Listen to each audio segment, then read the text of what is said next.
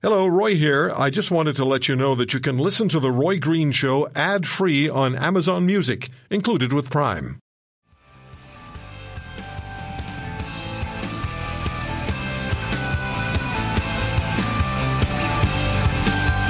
So I think last night, the entire country was watching very carefully and listening even more closely to what was going on at the arena in Kingston uh, as Gord Downie and the Tragically Hip did what many would consider the near impossible, uh, given what we found out about uh, Gord Downie's health just a few months ago, and that is to conclude what had been a Canada wide tour. He shared with us publicly the news of um, terminal brain cancer, and we've all learned that the type of cancer afflicting Gord Downie is very aggressive, and the treatments, the surgery, the radiation, the chemotherapy, they're all tremendously difficult on the body. If you've experienced cancer and cancer treatments personally, and there'll be many people listening to this program right now who have done exactly that, who've been through it, who are going through it now, or if you know someone who has, then you know well the physically and emotionally draining reality of the illness and the treatments.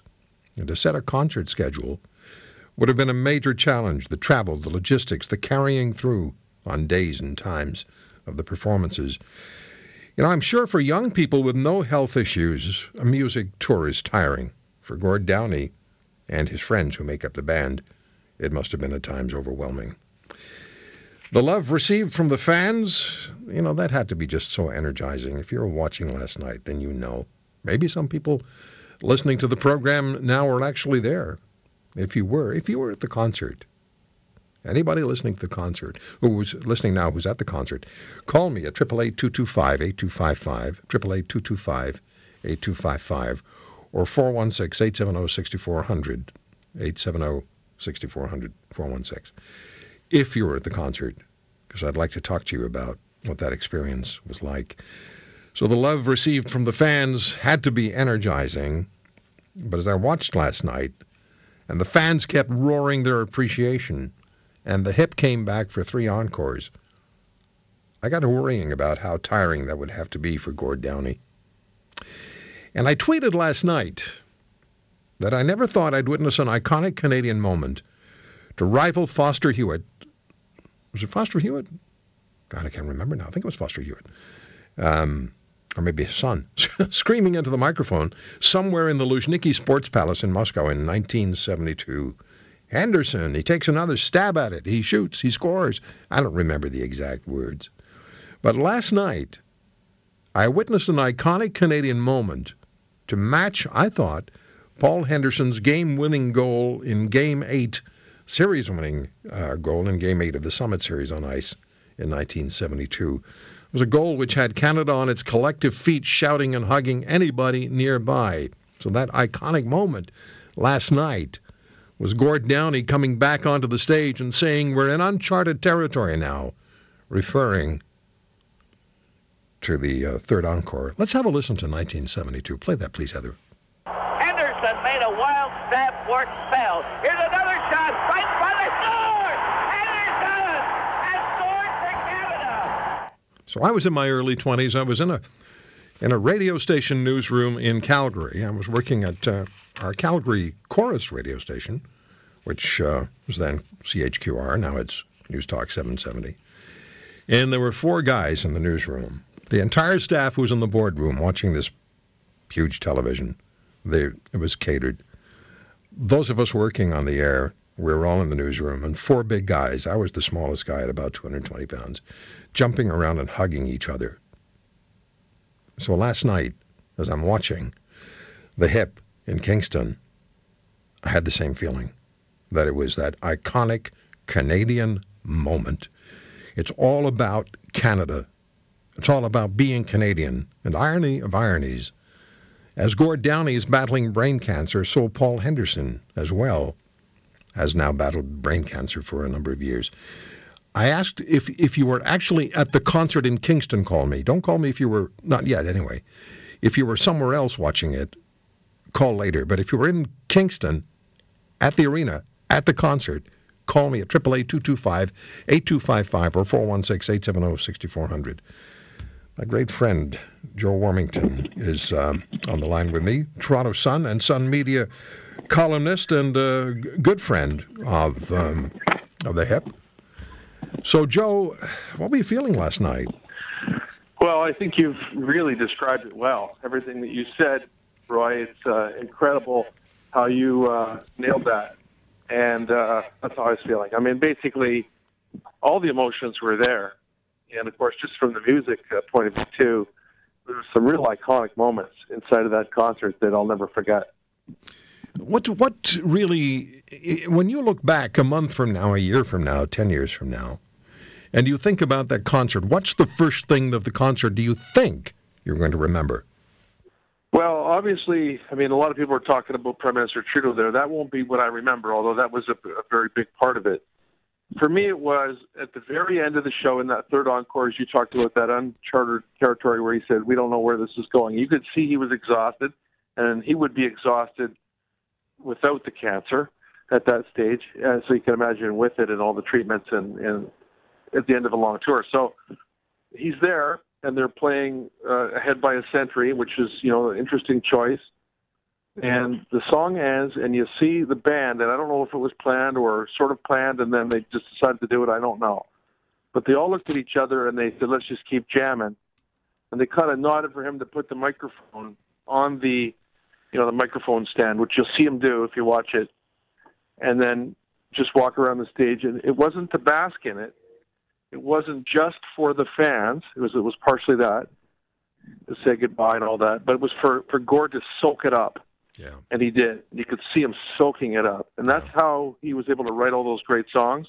The lyrics that you know you and I could spend ten years on and never get as well, you know, as strong as he did it. So that's what he was doing. And I just loved the, the way the band was. You couldn't even see them because of all the lights and that, but you could hear them, and just just ferociously jamming away, uh, very painful on the fingers and, and everything else. And they did it for like about two minutes as Gord did that, and I'll never ever forget that. No, and you know what, um, Joe, he he was giving to the fans, and they were giving to him. It was one of those mutual exchanges that I'm sure must have energized him so incredibly. And I got to thinking that people who themselves are struggling with their health, watching that, would have been energized by just being part of it.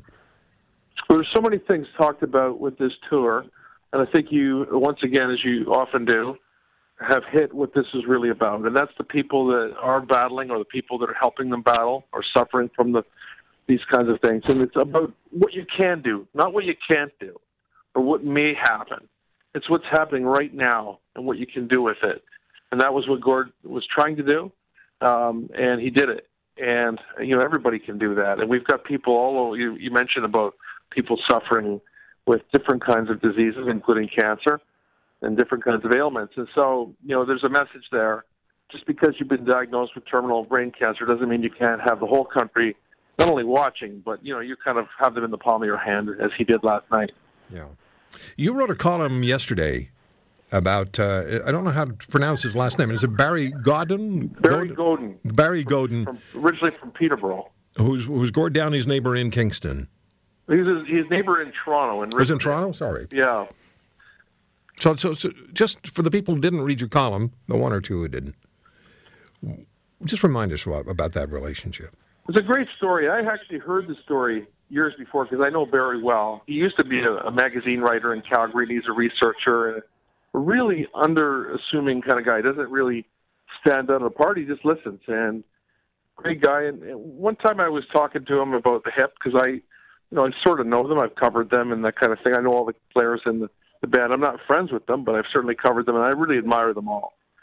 And he mentioned how he used to. Uh, be the neighbor of of Gord Downie, and he used to run with them and bike with them, and just incredible stories. And he started telling me about the humanity of the guy, about the time that his cat went up the tree, and Gord was the first guy out to go up the tree to to get that cat out of there, you know. And another time when he mentioned that he was having his birthday and he was sort of struggling with his 50th birthday, you know, that whole you know, whatever that is that people go through. And the next day on his bike, there was a book there with a note from Gord, and it said, "Let's go for a run later."